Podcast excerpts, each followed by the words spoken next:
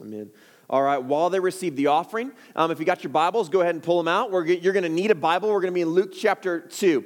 Luke 2 is where we're going to be. And so pull out your Bible, pull out your phone, whatever you use to get into the Word. Let's get that out. If you forgot a Bible, you don't have a Bible, or maybe you forgot your Bible at home or in the car, uh, there's a Bible underneath the seat that you are sitting in. You can reach down, you can pull that out. Luke 2 is where we're going to be. In that white Bible, it's on page 500. I don't know what page it is in your Bible, but um, you'll find it, I'm sure. There's an index in the front simple. Uh, Luke 2 is where we're going to be this morning. All right? Uh, we have, we're walking through kind of a traditional um, view of, of Advent, Adventus. And what, what that means is this. So, Advent is something that the church all around the globe, all over the world, um, has celebrated for um, about 1,700 years now, a, a long time. Um, this, this season of Christmas, the season of Advent, um, has been something that we have uh, reflected in and waded into um, globally. The church globally, saints all around the world have paused for this season of Advent. It comes from a Latin word, adventus, which means um, waiting. It just means to wait. It is, it is a season of waiting. Uh, or, sorry, not waiting, coming. Coming. It's, it means coming. Adventus means coming, not waiting.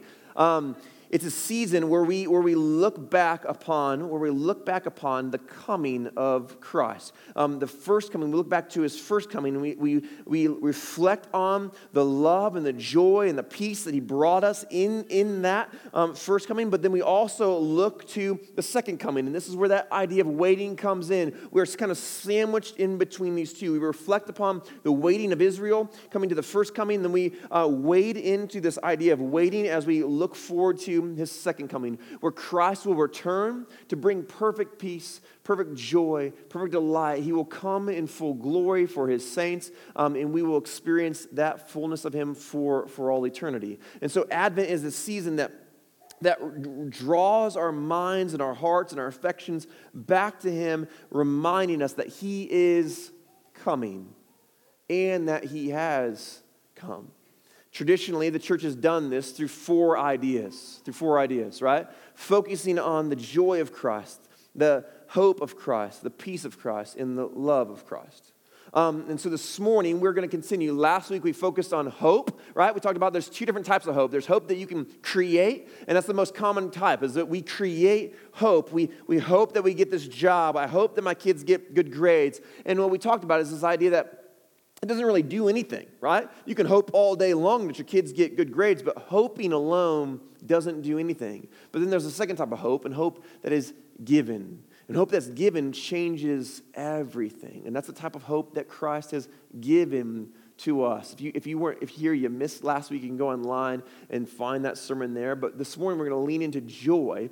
And joy is similar, but it is different. Uh, joy is not something that we uh, create, it's something that is given to us regularly. The most common form of joy is, is given to us, or we give it to others. We find joy in all kinds of things in, in life, um, but especially in the month of December, there's a lot of joy right? It, it's like the theme of the month. It's like the, the, the, word of the month of December every year is joy. Everywhere you go, you will see the word joy, right? We have ornaments hanging on our tree that say joy. We got things hanging on our door that say joy. We got um, cards that people send us in the mail in the month of December that say joy. I get cards all year long, but for some reason in December they all say joy, right? Uh, you walk into Lowe's, there's a gigantic J O Y when you walk in the door, only in December, okay? If you walked in in May and it said joy, that would just be like, why is that there? But in December, you're like, mm, I get it. I understand that, right? We create all kinds of traditions that are designed to take our minds back to a place when we were younger and there was a moment where we experienced joy. And so every year we, create, we do these same traditions in, in the hopes that it'll bring us back to that place. And we force our kids into those traditions. We're like, no, you are going to do this because it brought me joy, right? Um, and we want them to experience the same thing, but really we just want to experience the same thing on repeat. Um, we, we create all kinds of crazy stuff in December to, to, to foster joy, right? We create um, fictional characters, like big fat men in red suits that bring us joy, right? We want to see our children light up. We want to see more joy. And so we December is all about creating joy. December is the month of joy, and it's not bad, it's good. It's good to experience joy. But if December is the month of joy, what is the month of January? You see, you see, there's a problem with joy. A problem with joy. All joy, all joy at the very least is fragile. All joy is temporary. There's, there's no such thing as joy that just keeps on always being there, never lets you down. It's, it doesn't exist. It's not, it's not real. All joy is temporary and all joy is fragile. You, you see, it's um, when we get to January, every single one of us, we wake up somewhere around January 15th and we realize I've been eating the same food out of my refrigerator for a month. Like I and like the leftovers have gone bad, but I feel bad throwing them away and I keep eating them, right? My credit card's maxed out and there's nothing to do tonight, so I just like sit around, right? In December, there was something every single night of the week. In December, there was like light shows and, and Christmas parties and all kinds of fun things and toy stores and things that we looked forward to every single day. It was amazing. Ice skating and sledding. It was like December was awesome. But now it's like, what do we do now? We like literally we don't know what to do in the middle of January, right? And inversions like full swing, where it's like this is a miserable, right? It's abysmal, is what it is, right? That's that's where we wake up in January. Like this is post Christmas blues, right? There's no there's no more shopping, there's no more presents, and the presents that we got are kind of old, right? And you're like, well, what do we do now? The joy of December, it's not bad, but it is temporary. it, it is temporary. You see, all, all joy is temporary. All joy can only last so long before it either fades or breaks. That's just what it does. That, that new present that you open, this thing that you're like, this is all I want, and you, and you get it. You get it, right? I asked you before, what was like the best Christmas gift that you ever received? Right? What, what was it? Right? The reality is, is that whatever that thing was, it's something that's been long forgotten or broke long ago. It's just the reality of it. All joy is temporary. Eventually, the joy fades or it breaks. Now, you might say, Josh, there's things that I find joy in that, that it lasts way longer than Christmas presents, and that's true. It's absolutely true, right? We find joy. If I, if I were to ask you, what is your greatest joy? Um, most of you would probably uh, think of a relationship Maybe it's a family member or, or a best friend or, or, maybe a child or a grandchild. Those are things that, that bring us great joy and they, they last far longer than a Christmas present, right? I, I find great joy in my boys. Like literally yesterday, Winston was so ready to go sledding that he started sledding down the front steps, like on repeat. Like again, I'm like, you're going to lose a tooth but this is this is hysterical and it brings me joy i'm just sitting there i'm just laughing this is so much fun i find great joy in him it's still, t- it's still fragile. It's for sure temporary.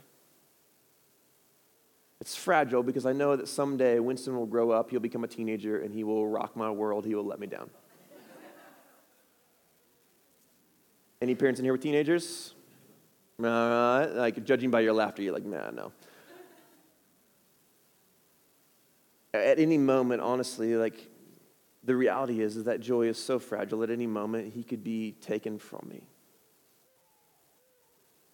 At the end of the day, his joy, the joy that I find in him, is based on the heart that beats inside of him and the, and the blood that flows through his veins. At any moment, that could be taken from me. At any moment, that could fade. And some of you have experienced that loss. Some of you experienced the loss of a, of a friend or a loved one, a child, a parent that you, that you found so much joy in. And this is, the, this is the last piece about joy that I want you to hear. Yes, it's, it's fragile and it's temporary. And ultimately, ultimately, that joy is going to bring you pain. It's going to bring you sorrow. It doesn't matter what it is, right? It can, it can be like a present. Eventually, when that thing breaks, you're going to be sorrow that it's broken, or you lose it. You're sorrow that you've lost it. Or it could be a loved one, a relationship that when that, when that person, that friend turns their back on you, they're going to create more pain because you put more joy into them. When they pass away, it's going to bring more pain because you put more joy into them. The greater joy that is extended to something, the greater pain that will ultimately come from it. Joy is fragile, it is temporary, and it ultimately leads to sorrow. This is just the reality of joy. Merry Christmas. All right? Um, but here's the deal on that night, 2,000 years ago, a new form of joy came into the world. A joy unlike any other joy that had ever been known and ever will be known for all time. It's a new form of joy. It's a different type of joy. It's a joy unlike anything the world has ever seen or the world has ever known. It is a great joy, greater than all the other joys and different from all the other joys in your life. Was declared by the angels. In Luke 2, verse 8, picking up where Pete left off earlier, Pete read 1 through 7. We're going to look at verse 8. Here's what it says In the same region, same region as Bethlehem, there were shepherds out in the field, keeping watch over their flocks by night. And an angel of the Lord appeared to them, and the glory of the Lord shone around them. And they were filled with fear, right? Um, so, not, not a city, not a capital, um, not a palace, an empty field is where the angels show up to declare what has just happened in Bethlehem. To dirty, poor, shepherds. The, the weight of that, the, the economy of that, um, is something that we could, we could preach an entire sermon on, and someday I'm sure we will. But I want to get to this, this next piece. Here's what the angel says in verse 10. And the angel said to them, to the shepherds, Fear not, for behold, I bring you good news of what? Great joy that will be for all people. For Unto you is born this day in the city of David a Savior who is Christ the Lord. All right, so what is it that the angel brings? He brings good news of great joy, N- not regular joy. Not joy in a present, not joy in a relationship, a greater joy, a joy greater than any other joy that we've ever experienced in our life, a joy that is not temporary, a joy that is not fragile, and a joy that never, that never leaves us longing or leaves us in pain when it's gone. You see, the joy of Christ is different than all other joy. All other joy is fragile. It can be broken. It can be taken. It can be, it can be wrecked. But the joy of Christ is, as John Piper, a pastor in Minneapolis, um, says, it's an indestructible joy. It's an indestructible joy. You cannot destroy it, nothing can take it from you. It, it is a joy um, that is eternal. It is an eternal joy. It's not temporary, it's an everlasting joy. It's a joy that we will have for all eternity and He will never leave us or forsake us. He keeps pressing in, giving more and more and more. It doesn't run out, it just keeps filling up more and more and more. How do we know this? How do we know this? L- look at the language of the angels. Here's what they say I bring you good news of great joy that will be for all the people. For unto you is born this day in the city of David a what? Savior, who is Christ the Lord. This joy is a saving joy. It's a joy of rescue. Literally, the greatest joy are, is always a joy of rescue, right? If you are lost and abandoned, you, you've, you've, you've gotten lost in the woods someplace and you're, you're wandering alone for days and you're, you're hungry and you're starving, you're, you don't know what you're going to do. You're like, I don't know if I'm ever going to find my way out. And all of a sudden, you hear somebody walking through calling your name. That's joy. That's far better than any Christmas present that I can begin to imagine, right? There's a lot of things that we can find joy in, but there's nothing better than that, right? You are you're out at sea in a life raft, and you've been out uh, for weeks, and weeks are turning into months, and you are on on the brink um, of death, and all of a sudden the searchlights come on. Man, that's joy. That's joy, right? I, I find joy in a lot of things, but I'll tell you that's better than all of them. That's far better than Taco Bell Crunchwrap Supremes, and there's a lot of joy there. Okay a lot of joy. Right? Uh, listen, the joy of rescue is far greater than all other joy. The joy of being lost and then being found is a greater joy. But this is not just any rescue. This is not, this is not, this is far better than being in a lifeboat or, or being lost in the woods. This is far greater than that. This is, this is the greatest rescue in the history of the world. And it took me a long time, if I'm honest with you, it took me a long time to really understand this. It, it was the thing that held me back from a relationship with Christ for a very, very long time. This, this idea of rescue. I never understood how the death of Christ showed love. I, I never understood how, how is it that, that death can be this loving thing. If, if I tell you, if I said to my wife Desiree, I said, Desiree, I love you so much. I just, I wanna, I, I wanna show you how much I love you. And so I climbed up on the roof and just like threw myself off. Where's the love? It doesn't make any sense, right?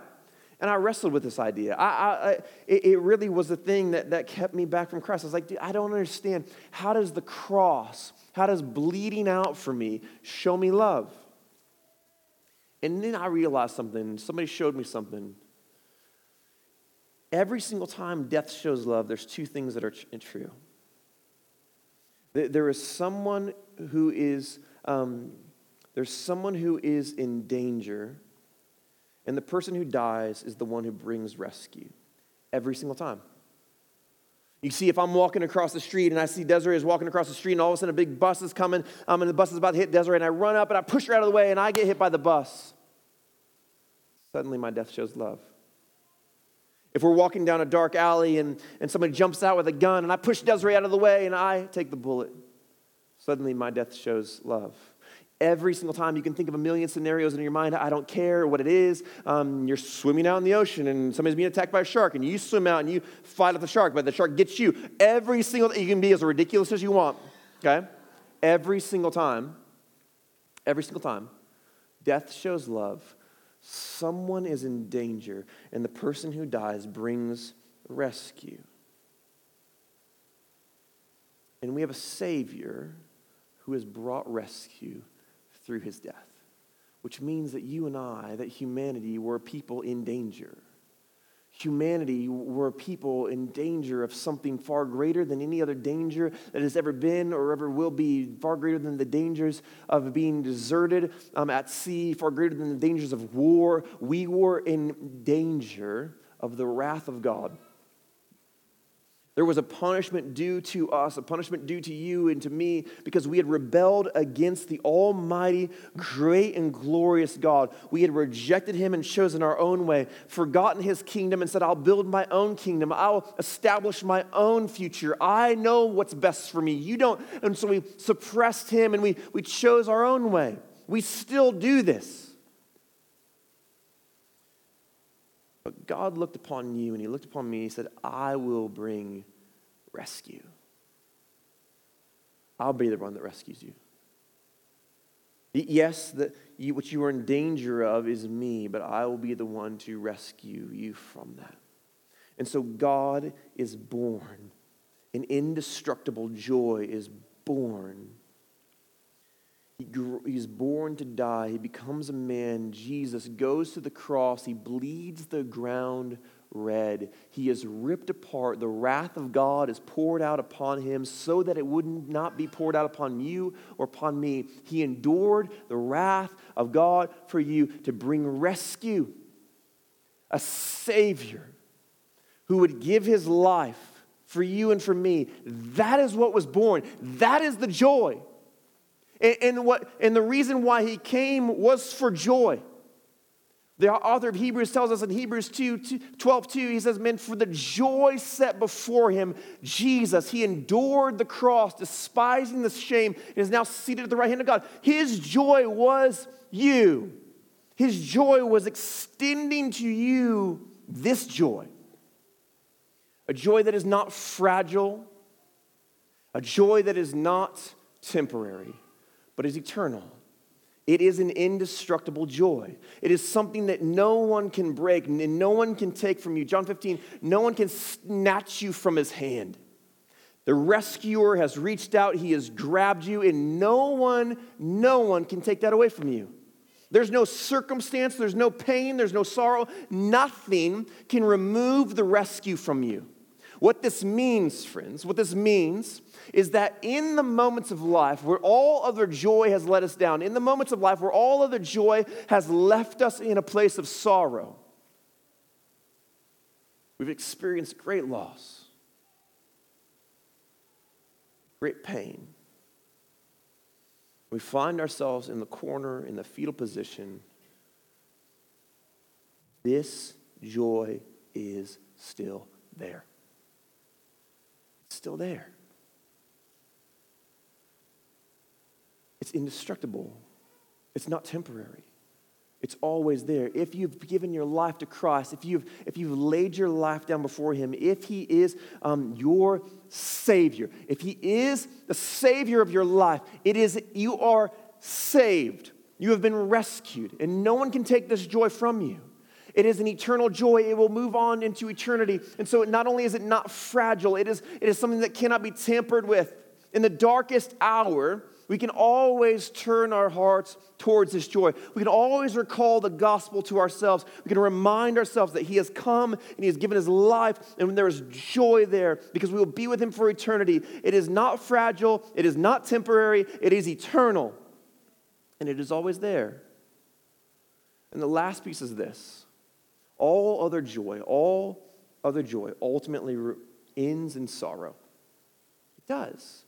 All other joy ultimately, in the end, when it's taken from us, when it breaks before us, it brings us to a place of sorrow.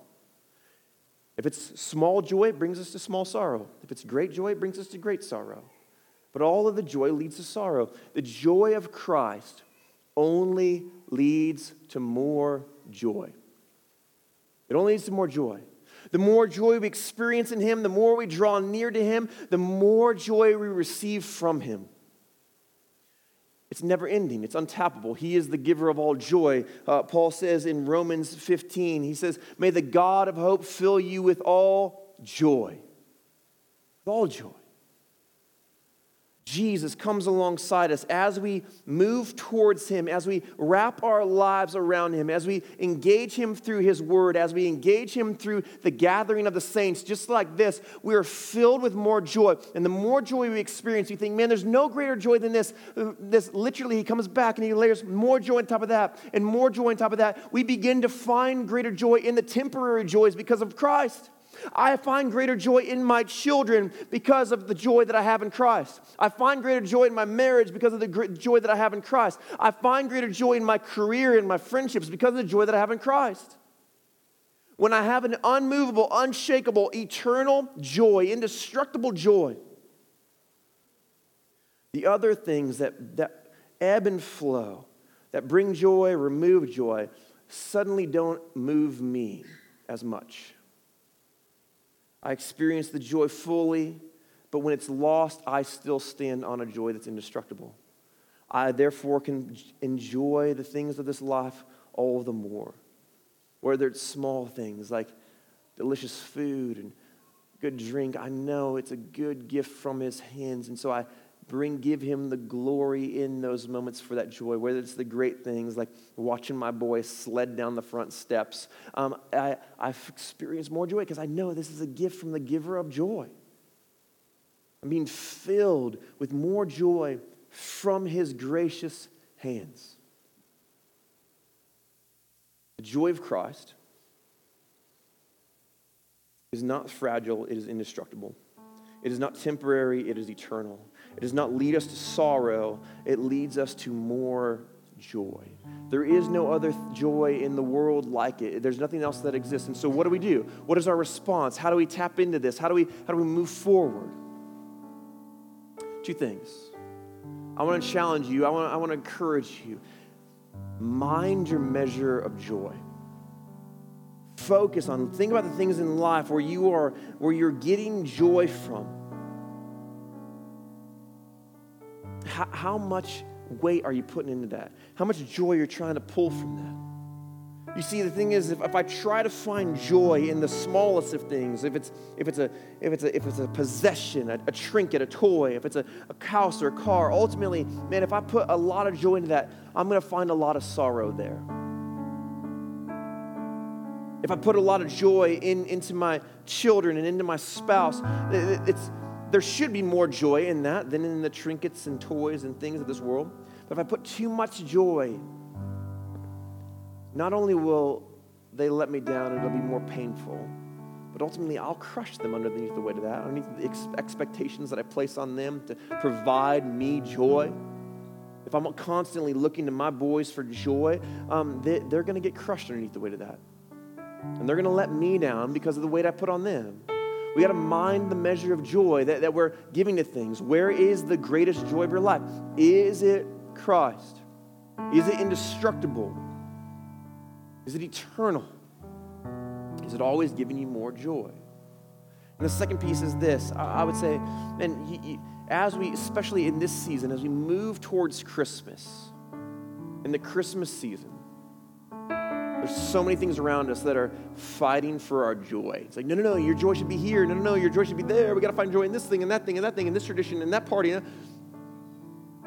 If the things that you are finding your joy in are ultimately not leading you into a deeper, greater flourishing relationship with Jesus, it's not, it's not that they are in inherently bad things, but ultimately they're going to do no good for you. They're, they're going to do no good for you. And you will wake up someday. You will wake up some moment. You will look back on the things that you place your joy in, and you, you will find your place, yourself in a place of sorrow and pain because those things are gone. But Christ will still be there.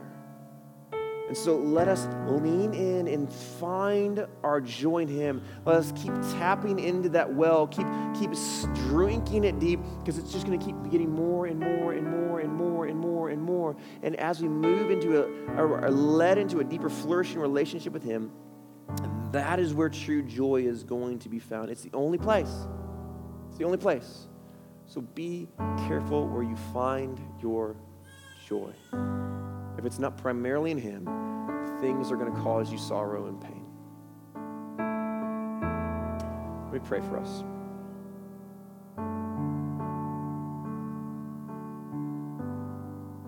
Christ, this morning we come before you and we realize that the great joy that you found is in giving this joy to us.